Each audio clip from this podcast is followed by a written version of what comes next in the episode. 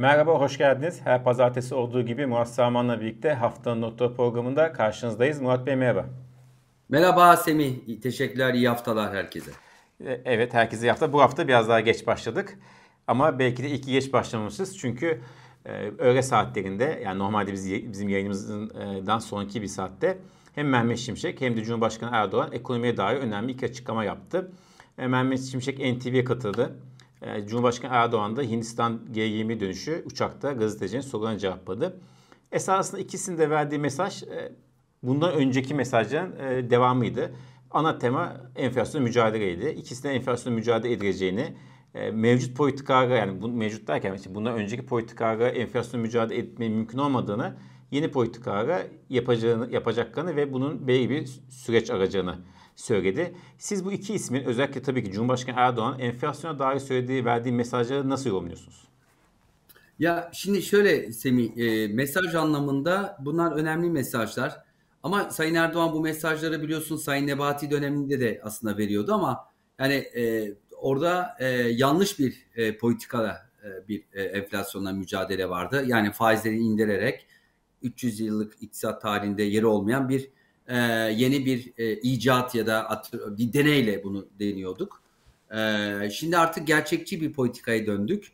E, Sayın Şimşek bunun mimarı. E, tabii Merkez Bankamız e, Başkanı Hafize Gaye Erkan da e, bu ekiple birlikte e, enflasyonu düşürmekte e, kararlı. Şimdi Sayın Cumhurbaşkanı'nın bu konuşmaları önemli. E, zaten yani piyasada yurt içi yurt dışında e, zaten tek soru işareti var yani Sayın Cumhurbaşkanı bu bütün yapılanları destekliyor mu? İşte yarın e, şimdi bir U dönüşü yapıldı. Acaba tekrar bir U dönüşü yapılabilir mi?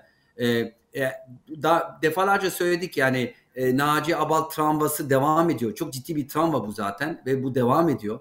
E, her an bir e, fikir değişikliğine gidebilir mi diye. E, bu açıklamalar aslında bu endişeleri azaltmasına e, amaçlanıyor. Yani e, bu endişeler var piyasada. Sayın Şimşek de bunu net görüyor zaten biliyor. Yani bu tür senkronize açıklamalarla e, bunun azaltılması isteniyor. Peki şimdi bugün açıklanan önemli veri cari dengeydi. Haziranda biliyorsunuz cari denge uzun zaman sonra fazla vermişti. 0.65 milyar dolar fazla vermişti. Ama e, Temmuz'da 5.47 milyar dolar aylık açık e, verdik. E, beklenti 4.5 e, e, milyar dolar olmasıydı. E, ne diyorsunuz? E, 58.5 milyar dolar e, senelik cari açığımız. E, cari açığı tablo nasıl? E, yani açıkçası iyi bir tablo değil. Şöyle iyi bir tablo değil. Hele bu dönemde e, yaz dönemlerinde biliyorsun turizmin etkisiyle birlikte aslında e, daha iyi rakamlar e, görüyorduk. E, tabii petrol fiyatlarının yükselmesi var biliyorsun. Bu da önemli dünyada. Emtia fiyatlarında bir artış var son dönemde ama e, bu cari açın tabii ki hani bir yansıması tabii e, kurların da burada bir etkisi var. E, sıcak para zaten çok az geliyor. Uzun vadeli bir yatırım yok. Yani bunu finanse edecek. E, cari açık hala dediğim gibi yüksek.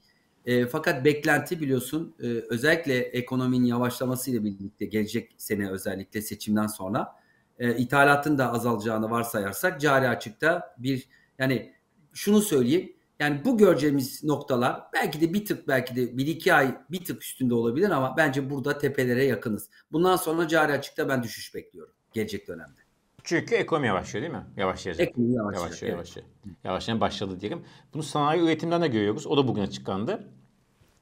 Yıllık bazda 13 ayın en hızlı artışı yaşandı. Yani bir sene önceki aya göre 7.4 arttı. Ama bir önceki aya yani e, Haziran'a göre ise Haziran mıydı? Haziran'a göre ise e, 0.4 küçüldü. Herhalde bu daha evet. önemli değil mi? Ya çok çok büyük bir rakam değil ama tabii ki bu biliyorsun e, yani kredi erişimi yani erişimi e, e, yavaşladı. E, artı e, maliyetler artmaya başladı. Son dönemde tabii faiz mevduat faizleri de artmayınca Merkez Bankası politika faizi de arttırıyor e, kredi faizlerinde yansıdı. Ve e, Semih Türkiye ekonomisi yani iki tane ana şeyle büyüyor. E, iki ana akımla büyüyor. Birincisi tabii ki e, yabancı e, yatırımcı yani yabancının bir sermaye girişiyle e, büyüyebiliyor. Bir de tabii ki kredi genişlemesiyle e, büyüyebiliyor. E baktığın zaman e, sermaye yeterince gelmiyor Türkiye'ye. Bir de e, kredide eskisi kadar hatta biliyorsun nette e, kredilerde bir yavaşlama görüyoruz son aylarda. E, bu da e, sanayi üretimi gibi verilere e, yansıyacağını bundan sonra da bekliyorum. E, tam da bu noktada esasında Mehmet Şimşek'in bugünkü açıklamasında şöyle bir sözü de var. %140 büyüyen krediyle enflasyonu mücadele edemezsiniz. %100. Yani es, esasında o da kredilerde bir küçülmenin devam edeceğini söylüyor değil mi? Yani önümüzdeki dönemde herhalde kredi piyasası oldukça sıkışacak. Yani çok zor bir e, denklem. Yani gerçekten e, şeyin çok zor. Yani hükümetin işi şöyle çok çok zor. Yani bugün e, evet krediyi yavaşlatalım, işte e, faiz arttıralım. Evet e, önemli ama dediğim gibi ekonomi burada yavaşlayacak. Yani başka çaresi yok. E, ve bu işsizliği de artıracak. E, şirketlerin karlılığını da e, etkileyecek. Ama bunu yapmazsan da öbür tarafta da çok yüksek bir enflasyon var. E, kur riski var. Yani sen bunu yapmadığın zaman e, kurdaki baskı e, artacak. O zaman hani zaten eksi rezervdeyiz. O zaman e, rezervlerde de daha, daha da büyük problemler olabilir. Aynı zamanda da enflasyonu e, durduramazsınız. E, Sayın şimdi anladığım kadarıyla e, bu açıklamalar şunu gösteriyor. Arkadaşlar biz katlanacağız artık yani bu yavaşlama olacak yani bir süre. E, tabii seçim olması bunu frenliyor. Yani muhtemelen daha seçimden sonra şey çıkacak yani tam e, politikanın tam resmi ve şeyi çıkacak ve e, maalesef e, yavaşlama yani eğer enflasyon düşürme e, şeyine devam edersek hedefine devam edersek maalesef e, yavaşlama kaçınılmaz ve maalesef bir stagflasyon süreci bekliyor bizleri Semih. Evet. Yine Şimşek bugün verdiği mesajlardan birisinde şey demiş. Yine bu yani şey ücret zamlarına yönelik e, hedef şey gerçekleşendi. Hedeflenen enflasyon göre ücret zamları olacağı yönünde bir sinyal vermiş. E, bu da alım gücü üzerine oldukça negatif etki yaratacak değil mi önümüzdeki dönemde? Tabii. Aynen. Ee, yani burada bu satın alma gücü maalesef yani bu enflasyonist dönemlerde e, bizim yaşadığımız enflasyon döneminde e, maalesef çok ciddi şekilde e, hissediliyor ve e, hissedilme e, devam edecek. E, dediğim gibi yani yapılan bu faiz indirimleri, bu enflasyonun yükselmesi, kurum patlaması maalesef yani bunu hep bahsediyorduk. Bir faturası olacak ve hani bu faturanın bir kısmı şu anda geldi e, bir, bir kısmı da muhtemelen e, seçim döneminde, seçim sonrasında özellikle bunu e, hissedeceğiz. E, U, bir U dönüşü olmazsa yani buradaki dediğim gibi hani Kasım Aralık şöyle de demek lazım. E, bir kere Ekim'den itibaren Semi çok ciddi KKM dönüşleri başlıyor. Şimdi şöyle düşün. E, yani Mart, Nisan'da tam seçim öncesi biliyorsun bir 3 aylık KKM süre şey yapıldı. KKM çok istendi biliyorsun Sayın evet. Nebati tarafından çok övüldü. Şimdi Sayın Şimşek bunun tam tersini yapmaya çalışıyor. O işte e, Haziran e, yani daha çok Mayıs Haziran olan KKM'ler şimdi böyle Eylül sonu Ekim Kasım gibi dönüşleri olacak. Şimdi burada dövize bir baskı olacaktır mutlaka. Kasım Aralık'ta e, önemli bir dış borç takvimimiz var. Yani şöyle söyleyeyim sana net olarak Ekim'den sonra dövizde ciddi bir şekilde bir baskı artma ihtimali var. E şimdi e, faizi de e, işte faiz arttırımlarına geliyoruz. Haftaya PPK var biliyorsun. Ee, yani 500 bas puan aşağı zaten yapacağını beklemiyorum. Eğer yani bu söylemler gerçeğe dönüşürse hani Merkez Bankası'nın burada e, daha da fazla faiz arttırması lazım. E, dediğim gibi ama bütün yap- yapılanlar evet enflasyon, kuru bir şekilde kontrol altına alma yöneliktir. Ama öbür taraftan da maalesef büyümeye etkisi olacaktır. Kaçınılmaz yani. Evet büyüme küçülecek, büyüme azalacak. En iyi ihtimal düşük büyümeli bir döneme giriyoruz. En azından birkaç çeyrek, belki daha uzun. Ama borsanın e, her programda konuşuyoruz marşları var. Gerçi bugün yüzde bir aşırıda biz bu yayını yaparken onu söyleyeyim. Son, son anda ters bir hareket yapabiliyor çünkü. Değişebiliyor. E, borsa bu ne zaman fiyatlayacak? Veya fiyat diyorum yani esasen potansiyel çok daha yüksekte büyümenin çünkü biliyoruz ki yani büyümenin azalması demek, tüketimin azalması demek borsadaki birçok şirketin negatif etkilenmesi demek. Ekonomi, büyü, büyüyen ekonomi borsa için hep daha iyiydi. Ama borsa hızlı artıyor. Bunun sebeplerini size her programda söylüyorsunuz. Peki bundan sonra yani bu büyüme, e, parasal sıkıştırma ve ekonomi yavaşlatıcı tedbirin sertleşmesi durumunda borsada nasıl bir hareket görebiliriz? Ya şöyle e, şimdi e, kar satışı normal yani yüzde bir üstünde aşağıda ki sağlıklı bir şey zaten dediğim gibi hani bir kar satışı zaten e, uzun zamandır bekleniyor. E, yani biraz daha e, sürebilir. E, fakat bir beklenti var burada. Tabii gelecek hafta e, biliyorsun e, Goldman Sachs'ın yurt dışında bir konferansı var. Sayın Şimşek katılacak. E, Merkez Bankası Başkanımız da katılacak. O önemli bir konferans. Yani şeyde e, ay sonunda e, e, hangisi vardı? S&P var 29 Eylül'de. E, yani S&P'den e, bir görünüm değişiklik mutlaka gelecektir. E, yıl sonunda da Moody's var. E, ya Moody's de çok aşağıda kaldı. Bir aşağı 6 not altında kaldı. Hani orada da e, görünüm pozitif ya da sürpriz bir not arttırım bile olabilir yıl sonunda. Onu söyleyeyim. E, bu beklenti var şu anda piyasalarda. E, OVP zaten geçti. E, buradaki başka kriter de bu dediğim gibi KKM dönüşleri yoğun bir şekilde ve bunu eğer KKM azaltılacaksa muhtemelen hani faizlerdeki artış da devam edecektir. Mev, özellikle mevduat faizlerinde.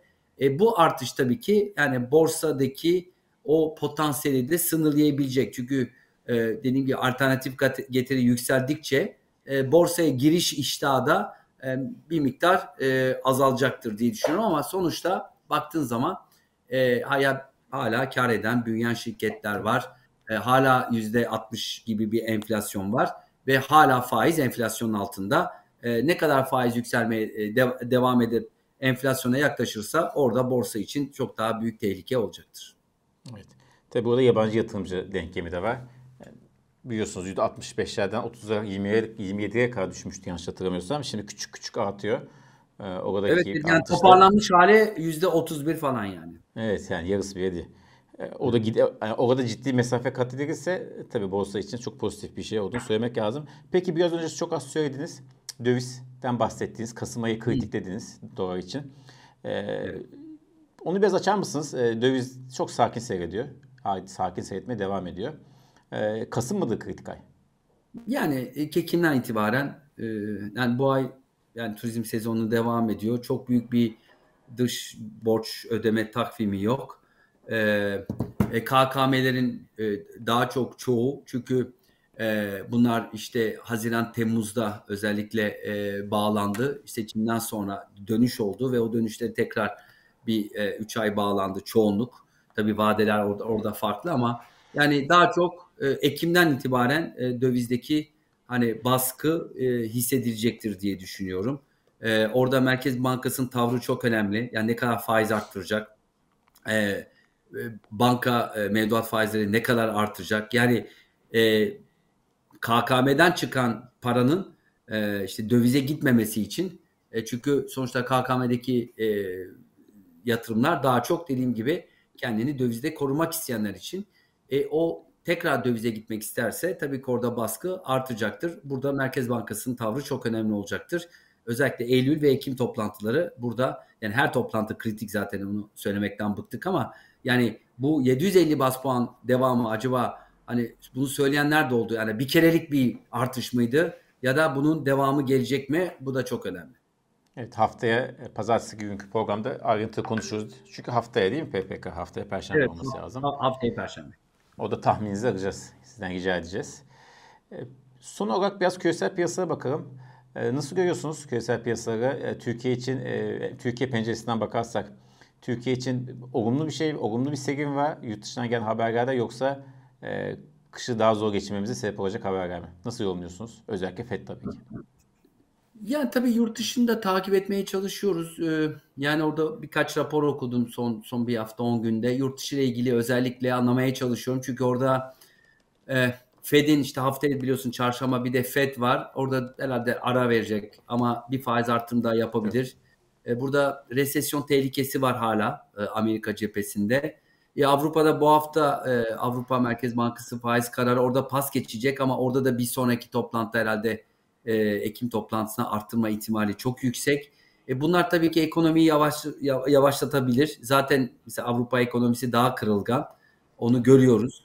E, bu bizim için mesela iyi bir haber değil. Yani e, biz yani e, ürettiğimizin yarısını e, %50'sini Avrupa'ya satıyoruz. İşte doğrudan yatırımların %65'i Avrupa'dan geliyor. Kredilerin e, büyük bir kısmını, e, üçte ikisini belki de Avrupa bankalarından e, elde ediyoruz. E, sendikasyon anlamında, bankalar anlamında.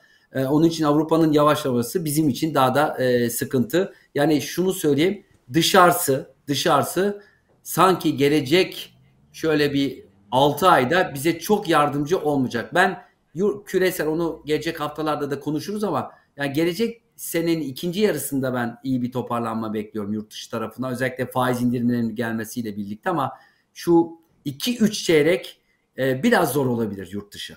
Biz, bize de yansıması olur. 2024'ün ikinci yarısını diyorsunuz biraz toparlanma. İki, evet, evet. Orada ben e, orada iyi bir toparlanma bekliyorum. Bir de şunu söylemek lazım Türkiye için negatif. E, Haziran ayında 73-72 seviyende olan Brent petrol şu anda 91 seviyesinde. Türkiye'nin enerji açığını düşünürsek orada da ciddi bir baskı yaratacaktır bize kış aylarında özellikle değil mi? Maalesef. Maalesef. Yani bu e, en istemediğimiz durum Semih. Yani e, enflasyonun yüksek olduğu, kurun üzerine baskı olduğu, cari açığın 60 milyar dolara yaklaştığı bir yerde hani petrol fiyatlarında yükselmeye devam etmesi bizim için maalesef kötü bir haber. Çok teşekkür ederiz Murat Bey. Çok sağ olun. Haftayı sizinle çok açtık her zaman gibi.